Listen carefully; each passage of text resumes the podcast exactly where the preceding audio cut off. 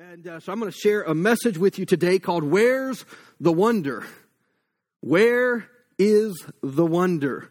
And, uh, and so I believe that uh, that it, it, it's not a necessarily a deep message per se, but I believe that it is very applicable to all of us. And so I want to ask you this question to kind of kick it off this morning is when was the last time that you were full of wonder at something? You know, like where you were amazed, something like what we would use the phrase, it took my breath away. Like, oh my gosh. Like, you know, in that moment of just astonishment, right? Like, when was the last time that you experienced something like that? You know, I, I know that, um, you know, there's, I would even say it like this is that even at times where you, something like stops you in your tracks. Like, you know, I, I know this is kind of odd, but like when somebody's just really genuinely nice, and you kind of stop and you're like, why were they nice to me? Like that's kind of a sad indictment on our culture, but I think it's true. The other day I was in Sam's and, you know, I had to go in there and I had to get a new card, right? Little membership card thing or whatever. And I just walked up to the register and, and I'm like, hey, I need to get a new card, blah, blah, blah. And she's like, okay. You know, so she starts doing thing and I'm like, well, how are you doing today? And she stopped and just kind of looked at me and was like, man, that's really nice. And I just thought, that's sad. like that, you know, I mean, I don't know how many frustrated people. It was early in the morning, so surely she hadn't dealt with that many frustrated people yet. And, uh, you know, but she thanked me for just asking her how she was doing that day. And, it, you know, and we have moments like that, or those moments that just kind of come out of the blue and just catch us off guard a little bit. You know, I, I think that I see it many times right now for me. I have a six year old and a three year old. And so I love the newness of life for them right? I mean, like, we're going to the store, like, yes! It's like, I mean, they're just excited, and I'm like, I have to go to the store, and they're like, I can't wait to go to the store, and you see it in their face, and you see it in their eyes, and they light up, right? There's like this joy of just being alive that I'm kind of like jealous of. And I'm like, I used to be like that. And I used to have this wonder about me and just this like, you know, just uh, I can't wait for today. Like I don't want to go to sleep because I might miss something, but I got to go to sleep so I can wake up tomorrow. That whole thing. And I see it in their reactions, you know, and it's it's even in the just in maybe it's something new. Maybe, you know, like my son's into dinosaurs, right? And so we're like, hey, we're going to go to a dinosaur park or whatever. It doesn't matter what it is. You say dino, he starts getting excited, right? I mean, you, you talk to my daughter, it's princesses or sparkly things or whatever it may be. I'm in trouble, by the way. Y'all go ahead and start praying for me this morning. This is totally off, but pray for me. My daughter's three. This morning, I'm going to get her dressed. And uh, she goes, I don't want to wear that. I have an outfit already picked out. And I said, Really? And she said, Yes, it's in my room. Now she's three, and this is how she talks to me. And I was like, Okay, go get it. So she gets up and she's on the couch, whatever. She goes in there. And I go in her room she has three outfits laid out with the shoes, and she's three. So, uh, y'all pray for me, and because uh, I think I'm going to need it, and uh, but that's what was going on in my household this morning. But uh, you know, but there is, but it is funny. I mean, like I buy my kids some shoes. I mean, they're excited about it. Like they're just, look at my new shoes. You know, like kids get new shoes. It's like, it's going to make me run faster. I'm going to jump higher. Like, look, did you see? Like, you know, and there's just this excitement for life, right? You know, my dad actually has this and I call it like this boyhood wonder. I mean, my dad's obviously older than me, but my dad has this quality about him. It's like my mom says it this way is that he wakes up in a new world every day. Like every, like he experienced something yesterday, but that wasn't today. And it's like, we ate this yesterday. He's like, yeah, but today it's better. It's like, he just has this life, you know, and if I'm honest, I'm jealous of him. And it's one of the things I really admire the most about him is because he has this boyhood wonder. It's not like I've been here before, I've done this before. I mean, like, he just loves to live life, right? And he just has this about him. You know, and I find that the older that I've gotten, the less and less wonder that I see in the world. The less excitement. It's just kind of been here, done that. I've gotten too busy. Like my kids will be, I'm trying to go somewhere and then I look back and they're behind me and they've totally gotten just sidetracked because they found a bug. And I'm like, leave the bug alone. He didn't do anything to you. Let's go. But they are totally in, just captured in that moment. You know, and yet I walked right past it. You know, I mean, we'll be driving down the street. Like one day I thought this was funny. I asked Max, we were driving, and I'm like, Max, what are you doing? I'm just making conversation. He's like, looking out the window. What, what, what you looking at, buddy? Whatever.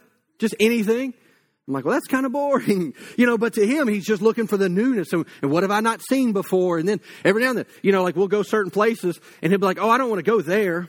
Or he'll go to see other places like Chuck E. Cheese. He's like, hey, there's Chuck E. Cheese in case you didn't see it. didn't know if you noticed. You were going to Home Depot, but uh, we need to take a left, not a right. And, uh, you know, we need to go there. But there's this excitement and this, you know, and these moments where you kind of just get caught up in the joy of the moment. And joy is really important to us. The Bible actually says it's the joy of the Lord that what? Gives us strength. So if we need strength, we actually need to what? Find some joy, and joy is not happiness. Joy comes from within. Happiness can come from outside. Happiness is also very fleeting. It, comes very quick and it will leave very quick. But joy is something very different. But I believe that, that really when we think about this and, and, and consider this, about where is our wonder? Where did it go and, and where did we lose it? Because it's not just in life, but let me define for you what the word wonder means. It says that it's exciting amazement or admiration. It's far beyond anything anticipated and it's astounding. Now, this is a different wonder than I wonder where I left my keys, or I wonder where my phone is, or I wonder what my kids are doing because it's too quiet. I mean, if you know what I'm talking about there? It's like something, something bad's happening right now. I, it's not that kind of wonder. This is a wonder that just is like almost overwhelming to you. And it overwhelms your senses in a way. And so let me ask you another question along this same line and along this same thought, though. Is that when was the last time that you were full of divine wonder or divine curiosity? Like, when was the last time that God stopped you in your tracks and made you look and consider Him?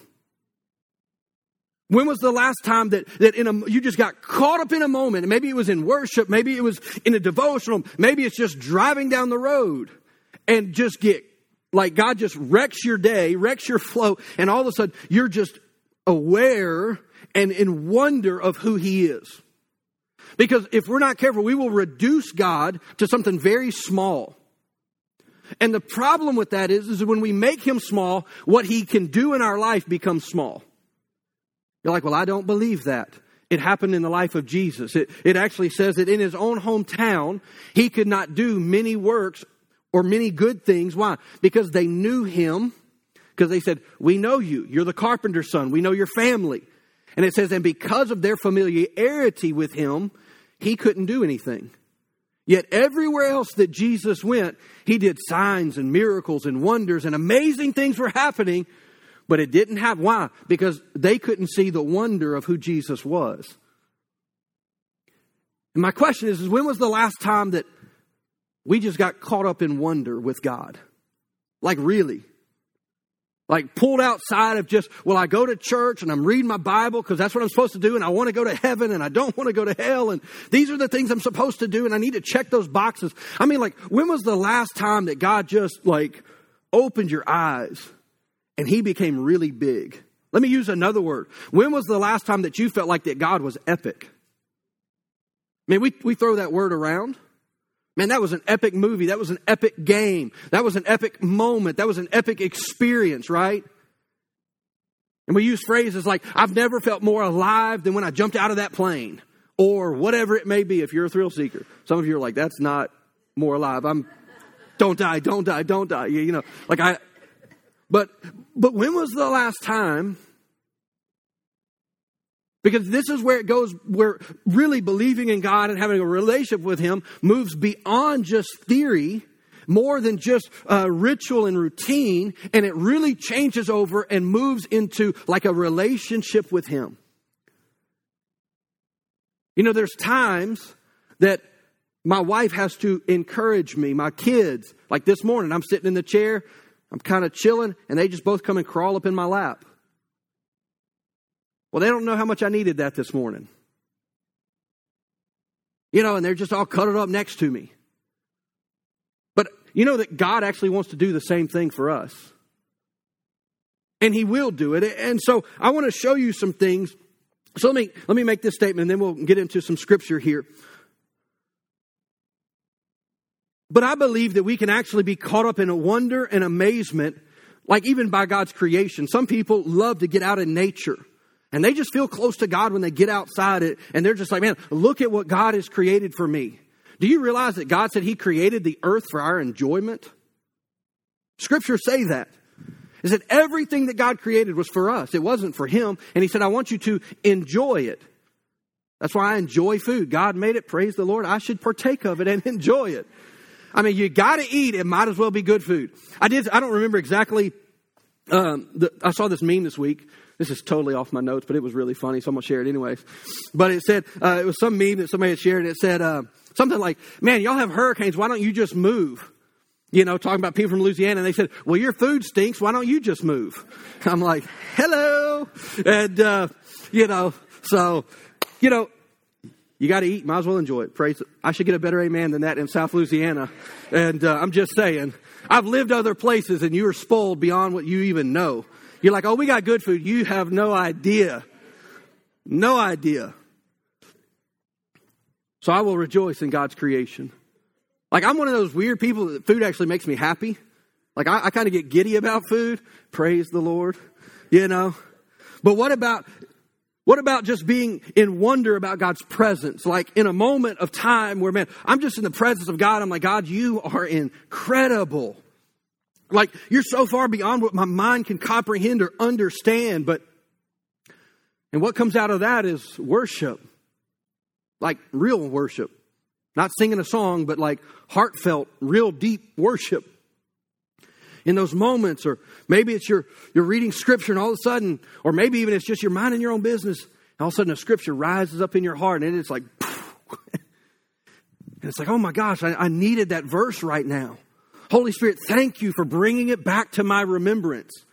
That is one of the functions of the Holy Spirit, by the way, is it says that He will bring back all things to our remembrance when we need them. So when you get into a moment, this is why it's important to put God's word in your heart when you don't need it, so that when you do, the Holy Spirit can remind you. And it's okay if you don't know where it is in the Bible. It is okay. It, it's a good idea if we know where it is, but God will bring it back to our remembrance.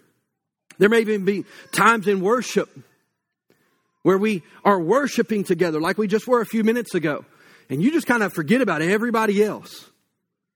You're like, I don't even know there's anybody else in this room. It's just me and God. And there's this, there's this connection and this nearness, and it will cause that wonder to be stirred up in your heart, which again will turn into your worship. Because worship isn't singing, it's heartfelt. It's this connection to God, and, and it will actually draw us into a relationship even closer and into an intimacy with God. We're like, God, you are great, and you are amazing, and you are wonderful, and you want to do some amazing things in my life. Because without this wonder, all we have is religion. This is why it's important if we don't have the wonder about who God is and His greatness, then we lose sight of who He is. And so He becomes small and our, our belief becomes small. But when God is great and God is big, guess what? Our belief and our trust in Him and our view of Him and the capabilities and the possibilities of Him become much greater. See, I would actually argue that faith is not just about a standard of which I achieve like, oh, I have great faith. I can recite scriptures. I would actually say that great faith actually comes from a great view of God. Why? Because with God, all things are possible. So if I want to have great faith, then I need to get a bigger view of who God is. Well, how can I do that? One way is through the Word. One way is through worship, yeah, but it, it, there has to be this personal connection to those things. It can't be separated. And so I want to read a, a, a decent portion of one chapter of Scripture today. Uh, I'm going to kind of paraphrase it, but if you have your Bibles, you can turn there, you can click there, however you are engaging with Scripture.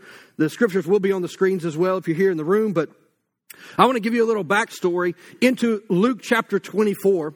So the backstory is, is that Jesus has already uh, hung on the cross. He's gone to the grave. He's been resurrected, but he hasn't, he's only appeared to one person that we know of at this point, which was Mary at the tomb. And, uh, you know, and he's like, you know, makes a statement. She goes to hug him. He's like, don't touch me. I've not yet gone to my father, blah, blah, blah. So that's the setting. And so you have these two guys. And so picking up in verse 13, so that's the backstory. Well, let me, let me give you a little bit more context for this to understand. So there's these two guys, we don't, well, we know one of their names. We don't know the other one's name. But they are leaving um, Jerusalem and they are headed to a city called Emmaus. And they're walking and they're talking about the events of the last couple days. Now, the Bible actually qualifies these guys as disciples of Jesus. So they were followers of Jesus. So, how would you feel if you had put all of your hope, faith, trust in Jesus that, hey, he was the conquering king and he was murdered, but he said he was going to be raised from the dead? We've heard rumors that they've gone to the tomb. But you're just wrestling like, man, I just changed my entire life to follow this name Jesus, follow this guy named Jesus, who's now dead. And do I still believe? Like, what do I believe? I saw everything that he did. I saw the amazing things. I had this great wonder watching him work miracles and do signs and, and raise the dead and walk on water. And he did all of these crazy things, but it's all over. Right? So that's kind of the setting of this passage. So we pick up in verse 13 and it says, Later that Sunday, two of Jesus' disciples were walking from Jerusalem to Emmaus, a journey of about 17 miles. It says they were in the midst of discussion about all of the events of the last few days when Jesus walked up and accompanied them on their journey. So you got two guys walking down the road. Jesus apparently comes out of nowhere. It doesn't really say, but I think he probably just showed up and walked up to them. But it says that they were unaware that it was Jesus walking alongside of them, for God had prevented them from recognizing him. So for whatever reason, they see somebody walk up, but they, it just doesn't click for them that, hey, this is Jesus who just walked up. And Jesus, or it says, they stopped and, well, sorry. Jesus asked them a question. He says, You seem to be in a deep discussion about something. What are you talking about so sad and gloomy? So this tells you their mindset. Like they weren't like, Jesus is going to rise from the dead. We hear that he's rose and people have confirmed it. Like, no, they're like gloomy, like, what have we done? Like some of these people had left their jobs and just started traveling and following Jesus. They forsook everything. And now they're like, what do I do now? And so it says that they're sad and they're gloomy. And Jesus asks and he says, Hey, what are y'all discussing? And this guy stops and says his name is Cleopas, and he answers and says, Have you or haven't you heard? He says, Are you the only one in Jerusalem unaware of the things that have happened in the last few days? I mean, like in my mind, this guy's like, Seriously? Like, what hole did you just come out of? Like, I, I can imagine, because remember, he's frustrated.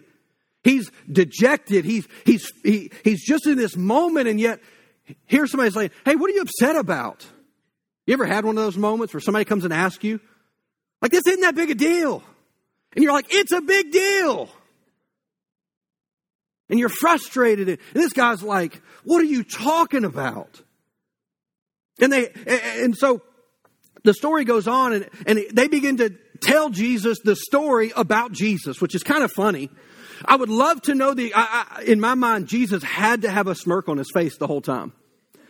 Because they're literally talking about, like, he did all of these things. He went to these places. He did all this amazing stuff. We, you know, they, they crucified him. They said that he was risen from the dead, but nobody really, we don't know that for sure. And, and he's like, how do you not know all this? Like, where have you been? And then Jesus responds and says, man, y'all are some hard headed folk. I'm like, well, that's not very nice. It's not very Christ like, is it Christ? You know, he's like, and he begins to say, didn't you believe the prophets? Didn't you know that the Messiah would have to have these things happen? And he begins to tell them. And, and then in verse 27, it picks up.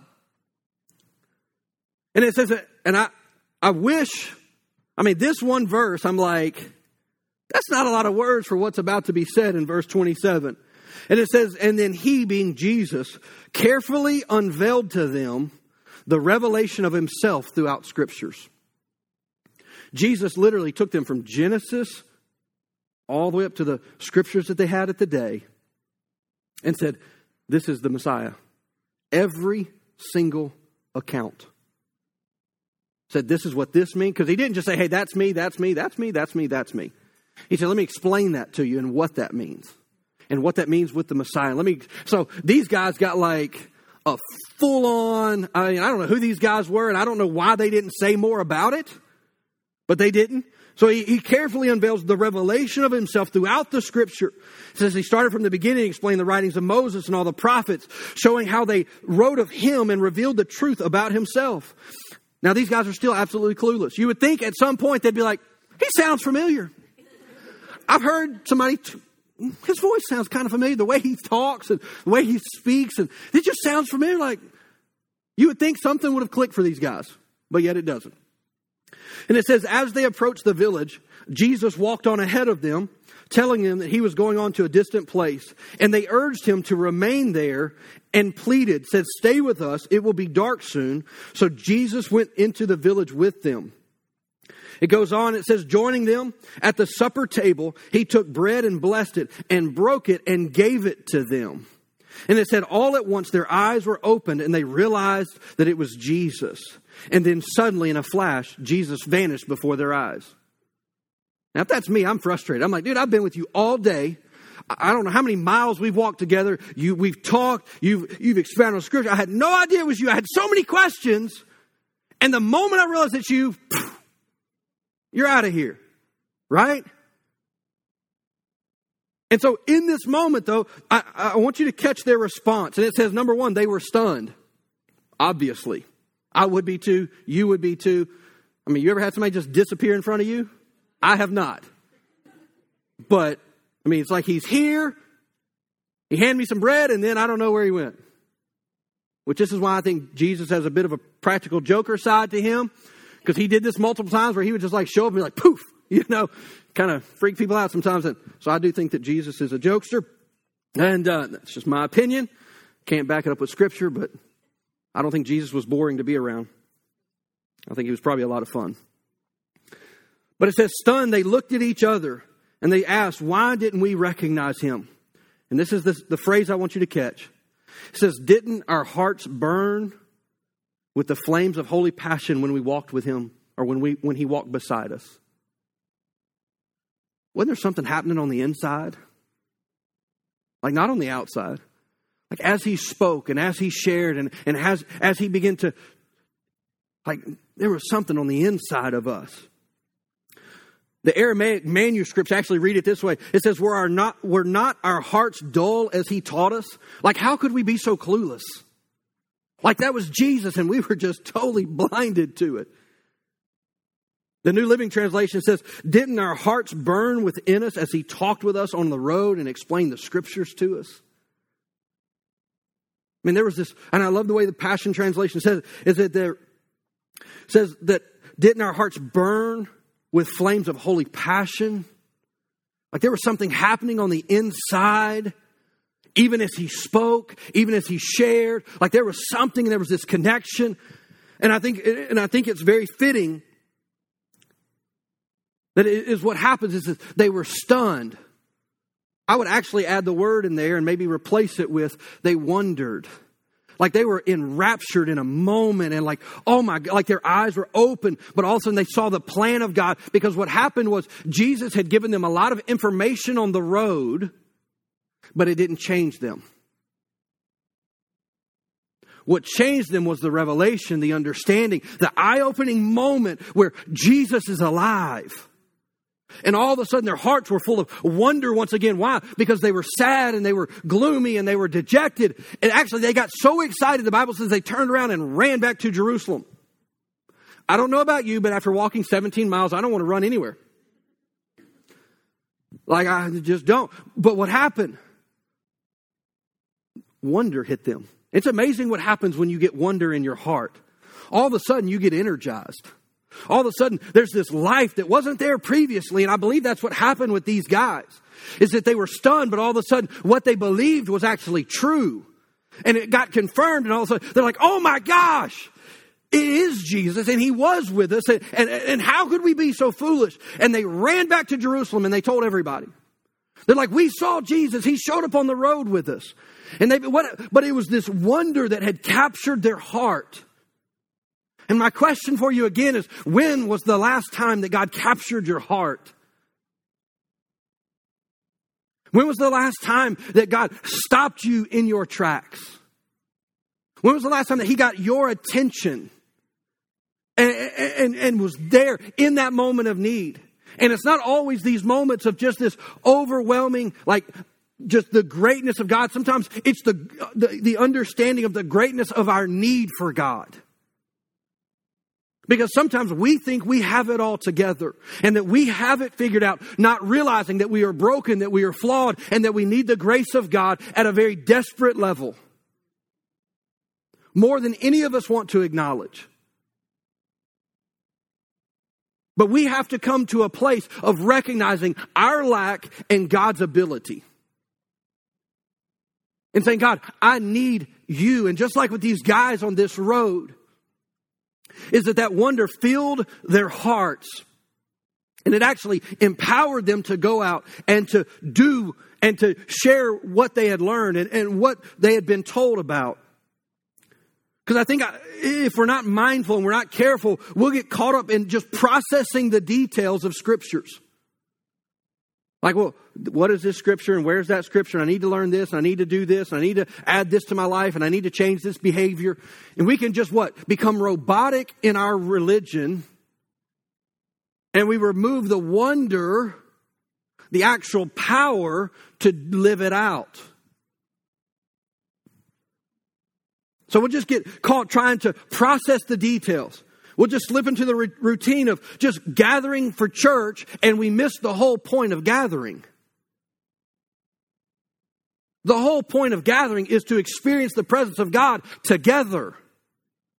It's not come in, sit down, listen, leave, repeat. That is not the purpose. The purpose is to get caught up and I don't mean it's some crazy, weird stranger, but I mean caught up in the sense of like, let's remove the distractions. The things of this world begin to fade away and the greatness of God begins to, to grow in our heart. And we begin to see God in a different way that puts this earth and this life in its proper perspective. Because we can make our life the grand scheme. No, we're part of a grand, great, epic story that far exceeds our life. But we are part of the story. God has invited us to be a part of that story.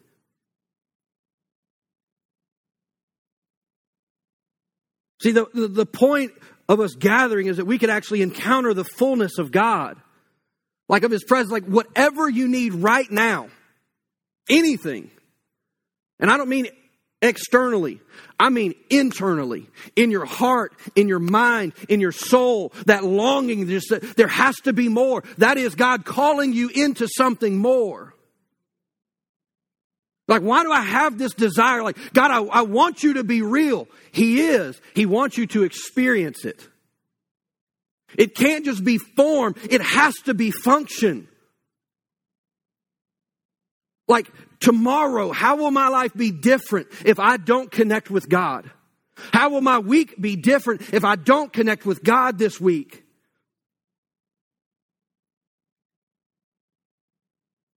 Because here's one of the things that I have found in my, my relationship with God over these years is that there are times that I walk closer with the Lord than at other times, but there are times that when there seems to be some distance, that there's a longing in my heart for that which was. There's a longing for that moment of wonder where I'm like, God, you are all that I need. You are all that I want. You're all that I really desire in my life because when I have, when I'm full of the presence of God in my life and in my heart, all the other things lose value. Because why? Because I've got the proper perspective of the value of His presence in my life. And we all need the presence of God. Like tangibly, real. Mondays, Tuesdays, Thursdays. In every situation and circumstance. I don't care if it's in your internal life, your external life, in your relationship life, in your business life. You need the presence of God. There is no alternative that is sufficient to replace him. Now we try and we, we do things and we work, we try to figure it all out in our mind. And we're like, well, if I do this, this is going to make me fulfilled. If I get to this level of, of status, I'm going to be fulfilled. No, you will still be longing. And actually, you'll get everything and then you'll actually have more of a void because you'll realize, like, I thought, like, let me give you some examples. I thought if I got married, I thought if I bought a house, I thought when I had a kid, I thought when I had that job, I thought when I got to this pay status, and you're always looking for something else, not realizing that none of that will ever satisfy your heart. Only God's presence would actually satisfy that heart longing. And we wonder why we walk around seemingly like zombies going through life but there is no life to be really experienced. It's because we're missing the point. Is that God intends to be known, to be experienced, to be felt. He wants to stop us in our tracks and cause us to look up. Just like these guys, they were with Jesus and didn't know it. How many times is, is, is God's presence right there with us and we're not even aware. We don't even know because we're too busy. We're like me and the kids with the bugs. They stop to look at the bugs and I'm like, let's go. And how many times is God wanting to just catch my attention for a moment? I mean, I've had lots of experiences in the presence of God. The majority of them have been very quick, very just moments in a day where I just stop and I just acknowledge, God, I, I recognize you in this moment. Many times it's, it's a minute, two, three minutes, maybe. It's usually not these moments where God just interrupts my day. It's like, scrap everything. I can't talk to anybody. I must go to the mountaintop to be with the Lord. Like, it's usually not like that. As a matter of fact, I've never had that. But that's the picture we get in our mind. Like, oh, you know, that's what spiritual people do. They just do nothing. They just go and be with the Lord. Like, whatever that even means, right? Nobody can really give you a definition, by the way, but no, it's those moments where something just hits you. I mean, like, I'll give you some practical examples of this that have happened in my own life. I was actually listening to a song this morning that I've listened to for most of my Christian life, off and on, but it just does something in my heart. I don't know, it hits me a certain way. And I used to work when I was in college, I worked in a bookstore. And so, um, for a little bit, and um, and so one day I was walking down the CD aisle because they had books and music and this and that. And there was this CD cover and it had a baby on it, which was really weird. I'm probably like 18 or 19, but it just caught my attention. And I kind of ignored it, going, you know, got to do my job, do this that.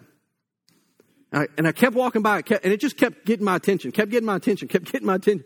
And finally, I just grabbed it. You know, I was like, well, I'm going to take it back here and I'm going to figure out. It was, it was actually a worship album and it had this particular song on there. And it was like when I heard this song, something in something on the inside of me happened.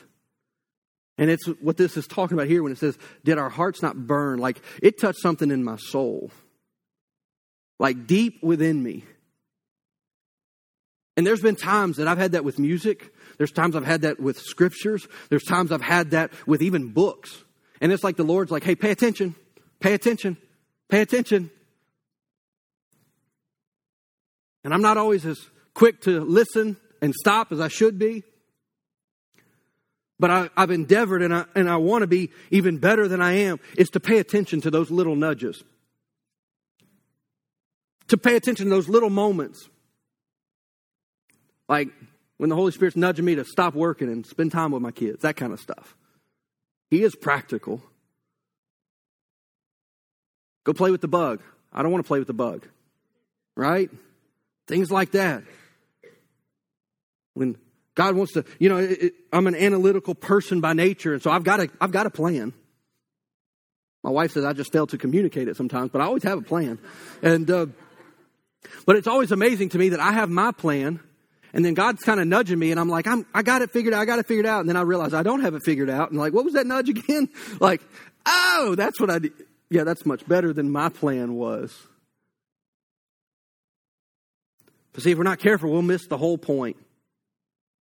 It's actually for God to catch our attention. kind of stop us in a moment. It opens our eyes so that we, we see the grandeur and the greatness of God. I mentioned this a few minutes ago, but without a, a great view of God, you'll have a limited view of God. The bigger your view of God is and what He can and wants to do for you affects what He can and will do for you. It's the element of faith, right? But faith is, it, yes, it is a substance, but it's really a viewpoint. It's saying, man, that God can do immeasurably more than I can ask, think, and possibly even imagine. Like God, God can go beyond my wildest dreams. Like whatever your plan is, whatever your desire is, whatever your hope is for your life, God says, I have something better than that. You can settle for that if you want, but I actually have something better. And that's part of God's design, part of His purpose. And so the Creator of the universe calls us into an experience with Him. Now, we're not chasing experiences because we can. I've been a part of those types of things too. It's like I just want to go experience presence God, experience presence. Yeah, but you need to have your feet on the ground and your head up in heaven, right? So you you got to have both. Because sometimes people can chase just, I need an experience. Well, that can also get you in some weird spots because what do you do when God sends you in a desert? You're like, God, you've abandoned me. No, He's right there. Because that happened for me. Because I thought, you know, I heard somebody say it this way one time, and you're like, what do you mean by a desert? A time when God is silent. A time where you're in a trial and you're like, God, why aren't you doing something? God, where are you in the midst of all of this? In the midst of the struggle and the frustration, and, and, and you know, and I don't have time to teach on this, but um, I, I will do my best to do it very quickly. But I heard somebody make a statement one time, and they said the teacher is always silent when the test is being given. And so when I'm in the middle of my desert, there's actually growth that is happening. God has not abandoned me. He's there. He's still with me. He's still for me. He's just quiet. Why? Because there's growth that needs to happen. I can't do everything for my kids or they will never grow. I have to allow them to stretch and to, to, to develop and to do all of these things.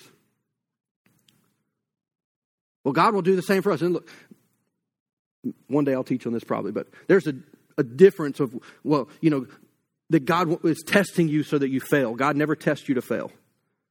God tests you to approve you, and it causes you to grow and it strengthens your faith. The devil, so there's, there's, there, let's say it this way there's a difference between testing and temptation. Sometimes people will say, well, God's tempting me. No, he's not. The Bible says he can't do that. There is a tempter, he is the devil. God tests us to promote us, the devil tests us to really to take us down. That's really the difference. So even if you find yourself in a moment of saying, God, where are you? I'm out here in this desert. What I have found is that sometimes God will lead me into a desert. Luke 4 actually says the Holy Spirit led Jesus into the wilderness for 40 days to be tempted and tried of the enemy. But look what happened at the end of the 40 days. It says that angels actually came and ministered to him and breathed life into him, and that he went into ministry to fulfill his calling because of the desert. Without the desert, there would have been no ministry. I'm convinced of that. Because Jesus walked into the desert as a mortal man.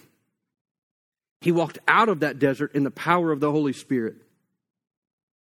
And sometimes God will allow us to go into a dry season so that we will actually begin to cry out and want more of Him. Because God will meet us at our point of need. The problem is sometimes we don't need Him enough. There's not enough need. and so He says, if you want to do it by yourself, go ahead. I'm, I'm not leaving you, I'm not abandoning you. But it's in those moments of where, where God refreshes our soul. It's like, man, our view of God just begins to open up. See, the Bible actually says we're to have like that childlike faith. We're not to be childlike, but we're to have childlike faith. Just that abandonment. Like, God, I trust you. I'm, I'm carefree. I'm going to let go of all the stress and all the pressure. Like, I've got good news for you. You may be weighed down this morning. It's because you're trying to carry something that God never intended for you to. Let me give you some examples of what this can look like.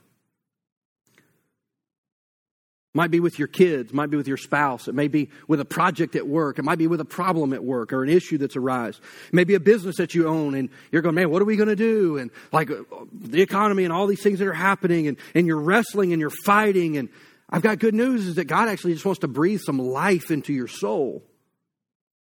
Like a breath of fresh air that comes like a, on a really hot day. You know, like when you walk from outside and you walked inside and you're like, oh, some of you didn't even think about it. You should be at wonder at the invention of this thing called an air conditioner. How do we take 90 something degree temperature and we drop it to about 65 or 70? Some of you are probably thinking right now, I wish we wouldn't use it so much because I'm freezing in here. It's for me, okay? I know you might be cold. I'm up here sweating, just so you know. That's sort of true. It, I am sweating. It's not just for me, but No, we're to have this, this idea, this view of God. James chapter 1 verse 17 says this, is that every good and every perfect gift is from above and it comes down from our Father of lights with whom there is no uh, variation or shadow of turning. You're like, what does that mean? Anything good comes from God and he doesn't change his mind. Nor does he change. He doesn't shift. He doesn't change. He doesn't say, hey, I do it for this, but I won't do it for that. No, what he does for one, he'll do for any.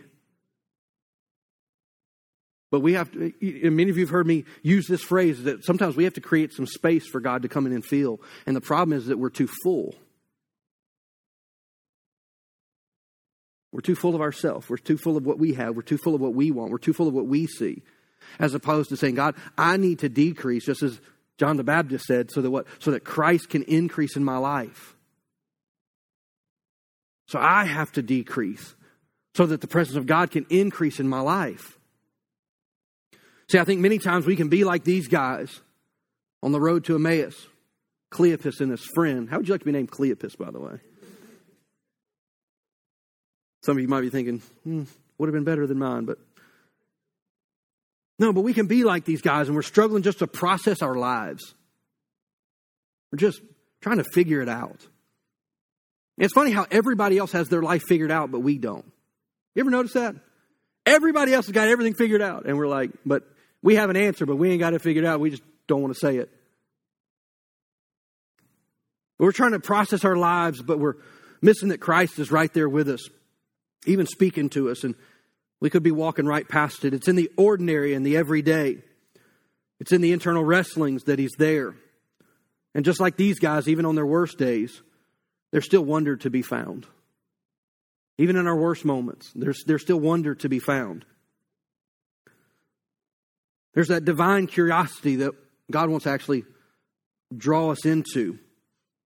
We were singing this earlier, but the God of our greatest moments is also the God of our worst moments and our hardest moments. We say it the mountaintop and the valley, right? We love to shout about God up here, but go read Psalms 23. Though I walk through the valley of the shadow of death, I will fear no evil, for you are right here with me. I'm not setting up camp here. I'm not building a house here. I'm walking through this valley. But I thank you that even in the midst of that, that you're right here and your hand is guiding me and leading me, and that you've never forsaken me, that you're, you're for me. It's in these moments that we have to pay attention because God's wanting to remind us of who He is. And sometimes we get reminded on the mountaintop, and sometimes we get reminded in the valleys. But I found that God wants to interrupt our day just for moments. I'm going to give you a couple things here that ways that I've seen this happen in my own life. Sometimes it may be just reading a book, reading a devotional, and all of a sudden I have to stop reading and just acknowledge God, man, I, I sense your presence in that statement. And God, I, I just acknowledge that I need you. I need you like what they just wrote. Like I didn't have words for it, but they wrote it. And that's exactly how I feel. Don't just keep reading down the pages. Just stop. The point of, of reading is not to finish the book, right? And look, and I'm bad about this. Like, I got my goal. I got to, I want to be done by this point. Like, sometimes it's just better just to shut the book and say, okay, Lord, I need you to talk to me about that. I need you to, like, that's how I feel. Maybe it's a prayer. Maybe it's just reading a scripture. You know, people post stuff all the time online and we see it and there's just this inspiration, but it hits your heart a little differently. Stop scrolling and take a moment Say, God, I invite you into this moment. I, I see your word. I invite you into this moment. Maybe you hear somebody preaching a message, or maybe it's just a short thought, some little clip that somebody throws out on social media. May even be a song that you hear on the radio that just hits you in a very unusual but yet powerful way. I've had that happen. I've had to pull my car over at times because a car because a song just wrecks me. I mean, wrecks me. I was in one of those desert seasons one time for months. And we were trying to figure out what in the world we were supposed to be doing. And I was praying and praying and praying, and I was doing everything I knew to do. And I'm like, God, you're not talking, and this isn't fair. And I've done all of this, and I've left all this stuff. And I came to what, I mean, it was a very frustrating season for me, if I'm just totally honest about it. And I'll never forget, I was on the way home. I was, I'd been working, and I was on the way home, and a song came on the radio, and it absolutely wrecked me. Not the truck, me. And when I say it wrecked me, I mean I had to stop because I couldn't see because I was I was weeping so hard at just the awesomeness of God's presence in that moment. And it was like I was a dried up desert floor. And it was like the presence of God just started pouring his life into me in a moment. And I don't know. I, I mean, I don't know what anybody thought who was around. I have no idea. It was an interesting, awesome moment. But it was the very thing that I needed. And it was just because a song that I heard on the radio. Just hit a certain way. It didn't hit here, it hit down here. But it, and really, what it did was it opened up my heart to receive from the Lord. That's why we worship in church, by the way, because there's something special about music and and worship that it opens up our heart. You're like, why do we worship? Like, why do we sing and then why do you preach? There's a method to the madness. Think of it this way is that worship is like a tiller to till up the soil of our life, of our hearts, so that the word, the seed of God's word, can be sown. Seed thrown on hard ground doesn't produce much. So there's life that happens and there's work that's happening even as we worship. And you're like, yeah, but I just don't feel like worshiping. That's the time you need to do it more. It is. I, I don't feel like it. Be an adult and do what you don't feel like. Right? I mean, see, all of these things are God's way of getting our attention. And my encouragement to you today is to lean into that moment. Don't rush by it. Allow your the, the wonder of your heart to open up even greater so that God can really uh, pour into into you his presence. And so I want to pray this morning over you as I'm wrapping up, closing up today. Because I believe that there may be some of you and you're like, hey, that desert season you're talking about, I know exactly what you're talking about. I'm there right now. Well, God's faithful even in the dry seasons. I've seen it time and time again. I mean, just like there's four seasons that we go through throughout the year, there is a season even spiritually like, well, what's the desert season? That's, that's winter. You're like, well, what is that? It's dormant, right? There's a cycle to it. But what does winter give way to? To spring and new life and growth and flowers. And then summer, it's harvest, right? And like, I mean, we don't probably understand it quite here, but if you were around a farming community, summer's a big deal because that's when you make all your money. So nobody likes summer, but they sure do like the paycheck, right? And, uh, you know, and then fall, everything seems to wither and die, and the leaves fall, and the, everything kind of becomes barren again, and it's a cycle. Well, there's not just in the natural, there's also spiritual cycles that we go through. You have a spiritual winter, you have a spiritual spring, you have a spiritual summer, you have a spiritual fall, and that's called growth. Have you ever noticed that trees don't stay the same t- size? They get bigger every year. Well, that's God's design for a tree. It's also God's design for you. Is that when you go through the cycle of growth, you grow, you mature, you develop. And so I want to pray this morning over you because I believe that you may be here and you're saying, "Man, I need my I need my wonder opened up. I need my heart to open up again because it's been a little closed down."